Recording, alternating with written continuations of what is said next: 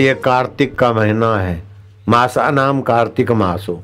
गंगा समान तीर्थ नहीं, सतयुग समान कोई युग नहीं, ओमकार समान कोई मंत्र नहीं, और कार्तिक मास के समान कोई मास नहीं। कार्तिक मास में सुबह झीलना चाहिए, स्नान कर लेना चाहिए। अगर नहीं कर पाए तो तेरस, चौदस और पूनम ये तीन दिन तो कार्तिक मास में ज़रूर जल्दी स्नान कर लेना चाहिए सूरज उगने के पहले। रोग प्रतिकारक शक्ति बढ़ेगी। जिसकी तबीयत गर्म नरम रहती है तो तीन चार आंवले का रस निकाल के थोड़ा शहद डाल के पाँच दस दिन पियो, एकदम मजबूती आ जाएगी शरीर को।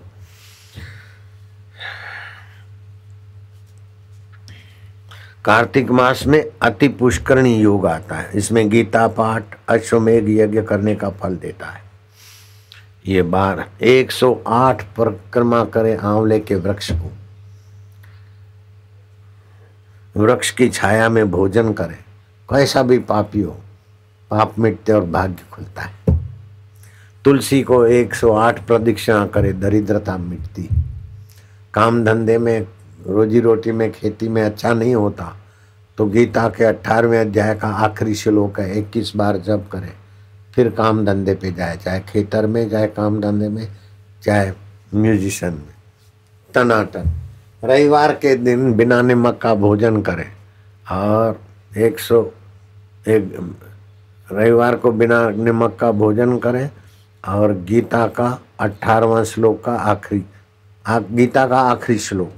यत्र योगेश्वर कृष्ण, यत्र पार्थ धनुर्धर, तत्र श्री विजया भूति ध्रुवा नीति में मती ये श्लोक है। जहाँ भगवान का आश्रय है और पुरुषार्थ करने वाला है, वहाँ श्री वैभव। वैभव क्या है? पानी से अंगूर का रस बनता है, ये भगवान का वैभव है। दूध में से घी बनता है, ये मानुषी बुद्धि का वैभव है।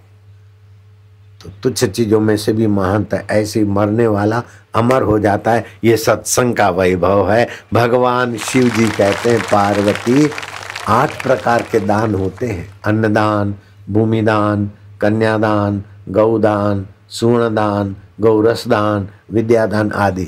लेकिन सब में जो सत्संग है, वो सर्वोपरि दान है। विद्यादान हुआ तो भी डॉक्टर, भाइयों को डराते हैं कि बच्चा है ना वो आंख नहीं है अबोर्शन कराओ है आरामी डॉक्टर है गर्भपात नहीं करानो बहुत पाप लगता है प्रसूति की पीड़ा हो तो बच्चा कमजोर हो तो क्या करना नारियल और मिश्री चबा के खाए थोड़ी बच्चा पुष्ट हो जाएगा अब बच्चे को और माँ को बुद्धिमान बनाना है तो माँ बोले ओम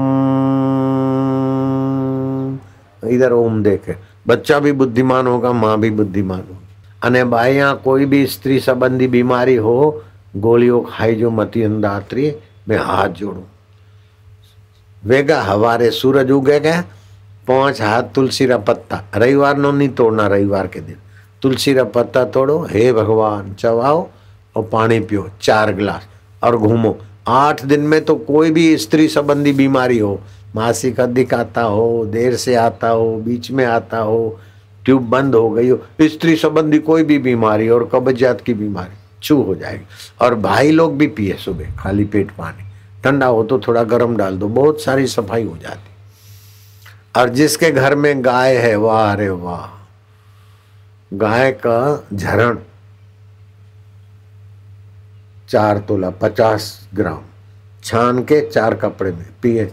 और पाँच गेनी देनी पड़े तो पाँच रुपया बाहर गो झरण लेके पीना चाहिए। सारी बीमारियाँ मिटा दे सर्दियों में तबीयत को चोखी करना हो तो आधा किलो सिंगाड़े का आटा, घी में सेक दो। और आधा किलो खजूर मिला दो। फिर इतनी इतनी गोली कर दो, तीन गोली खाओ बारह साल का बच्चा हुए तो आए, लंबा हो जाए, बीस साल जैसा। दो महीना खावे।